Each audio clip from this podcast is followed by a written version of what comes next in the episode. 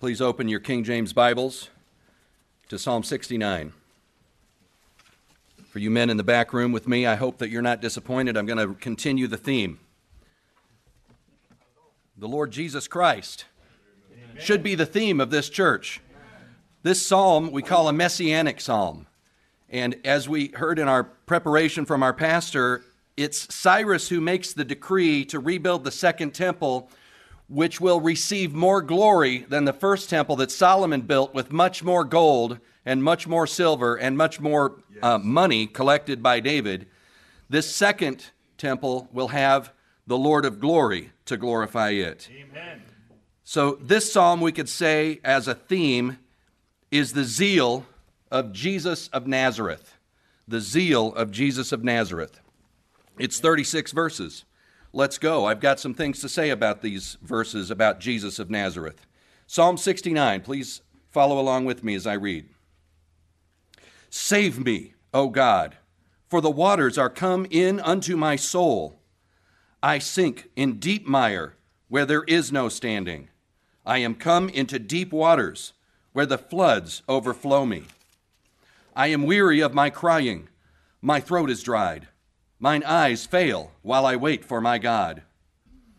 They that hate me without a cause are more than the hairs of mine head. They that would destroy me, being mine enemies wrongfully, are mighty.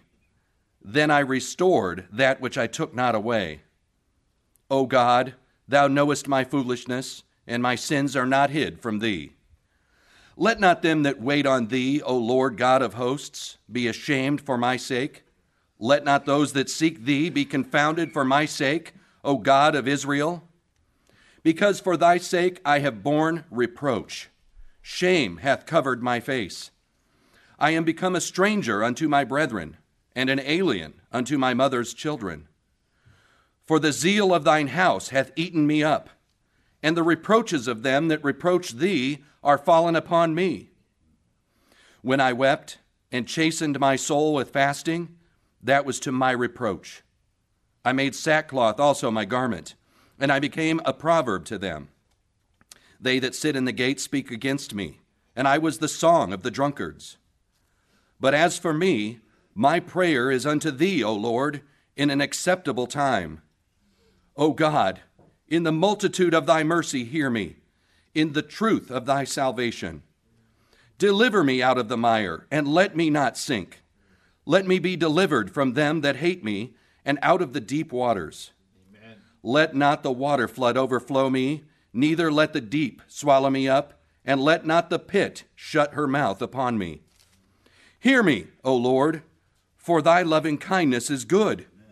Turn unto me according to the multitude of thy tender mercies. And hide not thy face from thy servant, for I am in trouble. Hear me speedily. Draw nigh unto my soul and redeem it. Deliver me because of mine enemies. Thou hast known my reproach and my shame and my dishonor. Mine adversaries are all before thee. Reproach hath broken my heart, and I am full of heaviness. And I looked for some to take pity, but there was none, and for comforters, but I found none.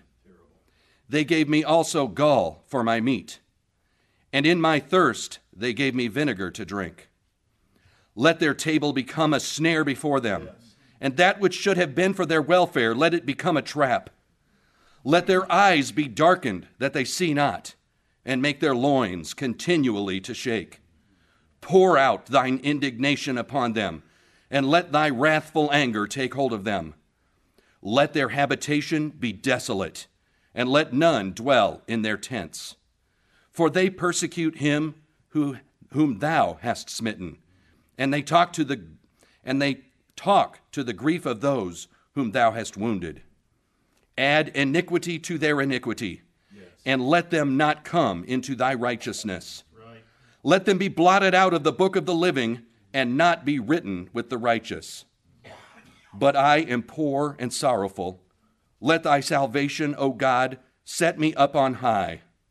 I will praise the name of God with a song, and will magnify him with thanksgiving. This also shall please the Lord better than an ox or bullock that hath horns and hoofs. The humble shall see this, and be glad. Yes. And your heart shall live that seek God. Amen. For the Lord heareth the poor, and despiseth not his prisoners. Let the heaven and earth praise him, the seas and everything that Yes. it moveth therein. For God will save Zion, and will build the cities of Judah, they that they may dwell there and have it in possession. The seed also of his servants shall inherit it, and they that love his name shall dwell therein. Amen, and amen. Thank you, Lord. Amazing psalm. It's a long psalm. I can't comment on all of it, so I'm going to focus on the most important thing in this psalm the Lord Jesus Christ. We love verse 9. The zeal of, my, of thine house hath eaten me up. We love that first uh, phrase of that. What better subject in the Psalms than the Lord Jesus Christ? Jesus said, Search the scriptures, for in them ye, ye think ye have eternal life, and they are they which testify of me. Amen. And that's the scriptures that the, that the uh, audience that Jesus had had right there in their hands, was the Old Testament, including the Psalms. Further, in, in Paul said in 1 Corinthians 2 2, For I determined not to know anything among you save Jesus Christ and Him crucified. Right. So, what shall we find in these Psalms, especially the Messianic Psalms? Paul went on to say, But God forbid that I should glory, save in the cross of our Lord Jesus Christ, by whom the world is crucified unto me, and I unto the world. Oh, there's so much I want to say. I can't say it all. Jesus Christ, the incontrovertibly great mystery, is revealed even in this psalm that we just read. In 1 Timothy 3:16, we know this so well, and without controversy, great is the mystery of godliness. It's no longer a mystery to us. No. God was manifest in the flesh, justified in the spirit, seen of angels, preached unto the Gentiles, believed on in the world, and received up into glory. They had it obscurely right here in Psalm 69. We can read it with understanding because we have the New Testament. Thank you, Lord. Yes. Which none of the princes of this world knew, for had they known it, they would not have crucified the Lord of glory, Paul wrote. What or who else should have the preeminence in this church? No one. Right. Even the, even the Gentiles, the Greeks came, certain Greeks among them that came up to worship at the feast. The same came before Philip, which was of Bethsaida of Galilee, and desired him, saying, Sir, we would see Jesus. Amen. Let us see Jesus in the Psalms. Right. Psalms are for meditating, Psalms are for musing, and Psalms are for singing. We'll sing, Crown Him with Many Crowns, in just a moment. Amen. Is Jesus Christ, is Jesus Christ not ineffably sublime? Amen. Yes. That's right. Ineffable, too great or beautiful to describe in words, and yet we're going to try. Sublime, of very high quality, and of great beauty.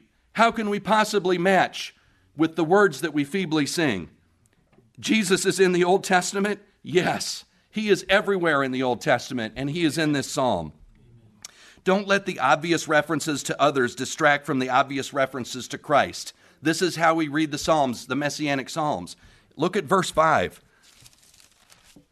Look at verse 5. O God, thou knowest my foolishness, and my sins are not hid from thee. I'm sorry, that's not Jesus. Right. If you can't figure that out, you probably need to go back to elementary school. That's not talking about Jesus, but you can tell the ones that are, so let's focus on the ones that are about him today. Oh God, thou know, you know, foolishness and sin are not in Jesus Christ, so you know that's not him. How do you read a messianic psalm? How do you do this? Let this little brief study that I'm tell- telling you right now just be a guide to you. Don't you have tools like Spurgeon's Treasury of David and the Treasury of Scripture Knowledge? Grab them. You can do it. Grab those two things and then go to the Psalm section of our, our new Psalm section on our website and click on a Psalm and let one of your brothers teach you that Psalm as well. There's only like two left that don't have a commentary. Just start moving through using the old online Bible and let the tool do it for you. Because as you scroll through that, you'll see the window scroll right with you and you'll find other references to the New Testament. That's what I'm going to do for you right now. In this couple of minutes I have left, I'm going to give you some of these verses that are quoted in the New Testament that we know they're about Jesus Christ. This is how to glory in the Lord Jesus Christ in the Psalms, in this messianic psalm. The first one is verse 4, the first clause. They that hate me without a cause. That's not a surprise. John 15, 25, Jesus said, But this cometh to pass that the word might be fulfilled that is written in their law.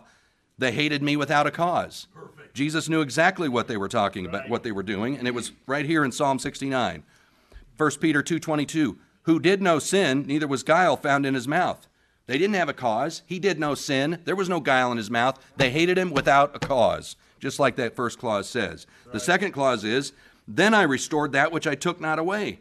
Did you catch that when we read through? That's the Lord Jesus Christ. Did he, res- did he restore a few things that weren't taken away by him? Yes, he did. Now, this is the Old Testament, but I can't skip reading Isaiah 53 in this matter. Surely he hath borne our griefs and carried our sorrows. Amen. Yet we did esteem him stricken, smitten of God, and afflicted. But he was wounded for our transgressions, he was bruised for our iniquities. Right. The chastisement of our peace was upon him, and with his stripes we are healed. All we like sheep have gone astray, and turned, and we have turned every one to his own way, and the Lord hath laid on him the iniquity of us all. Jesus didn't do any of that. The Lord laid that on him. 2 Corinthians 5:21 For he hath made him to be sin for us who knew no sin that we might be made the righteousness of God in him. Remember, Jesus did he restored that which he took not away. We gave it away. We gave it up ourselves by our sin. 1 Peter 2:24 Who's who in I'm sorry, who his own self bare our sins in his own body on the tree, that we, being dead to sin, should live unto righteousness, by whose stripes you were healed. Do you see how this works?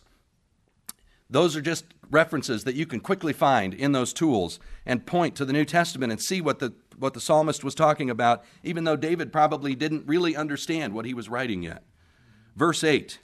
Verse 8 I am come, I am become a stranger unto my brethren, and an alien unto my mother's children. Remember, Jesus in John 7 5 said, For neither did his brethren believe him. He didn't say that. Right. John said it. For neither did his brethren believe him. But there's hope. Even Jesus' brothers did believe. In Acts 1:14 we read these all continued with one accord in prayer and supplication with all the women and Mary the mother of Jesus and with his brethren. Amen. So there's glorious hope, but here in verse 8 even his brethren counted him a stranger. His mother's children counted him a stranger. That was the Lord Jesus Christ. Verse 9, first clause, here it is For the zeal of thine house hath eaten me up. When the disciples saw him go into the house of God, the temple of God, and turn over those money changers' temple uh, tables and get a scourge and beat them with it, they thought, I think I remember reading Psalm 69 that said, and, and here's what it, John wrote in John 2 17, and his disciples remembered that it was written, yes. The zeal of thine house hath eaten me up. Psalm 69. They remembered it. The second clause of that is, And the reproaches of them that reproach yes. thee are fallen upon me, much like verse 4. Romans 15, 3. For even Christ pleased not himself, but as it is written, the reproaches of them that reproach thee fell on me. Right. Quoted right there directly from Psalm 69 in Romans by Paul. Verse 12. I know I'm moving fast. Just go, to, go home, grab Psalm 69. There's 36 verses, and do the same thing for yourself. Verse 12 They that sit in the gates speak against me, and I was a song of the drunkards. Those that sit in the gate of a city are its elders and its leaders, right? In Matthew 27 20, but the chief priests and elders persuaded the multitude that they should ask Barabbas and destroy Jesus. Those were the men sitting in the gates speaking against Jesus.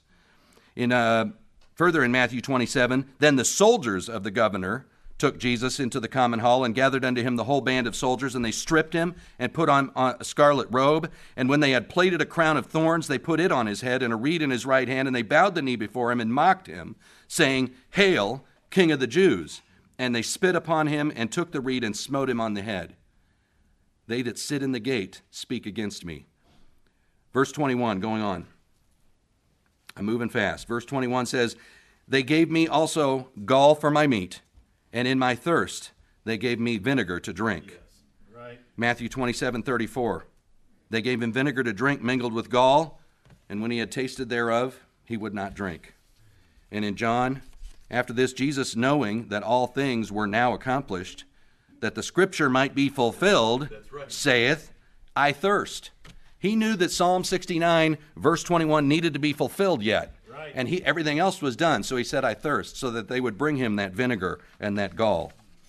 He perfectly understood the scriptures and fulfilled every one, every prophecy. Verses 22 and 23. Amen. Let their table become a snare before them, and that which should have been for their welfare, let it become a trap. Right. Let their eyes be darkened, that they see not, and make their loins continually to shake.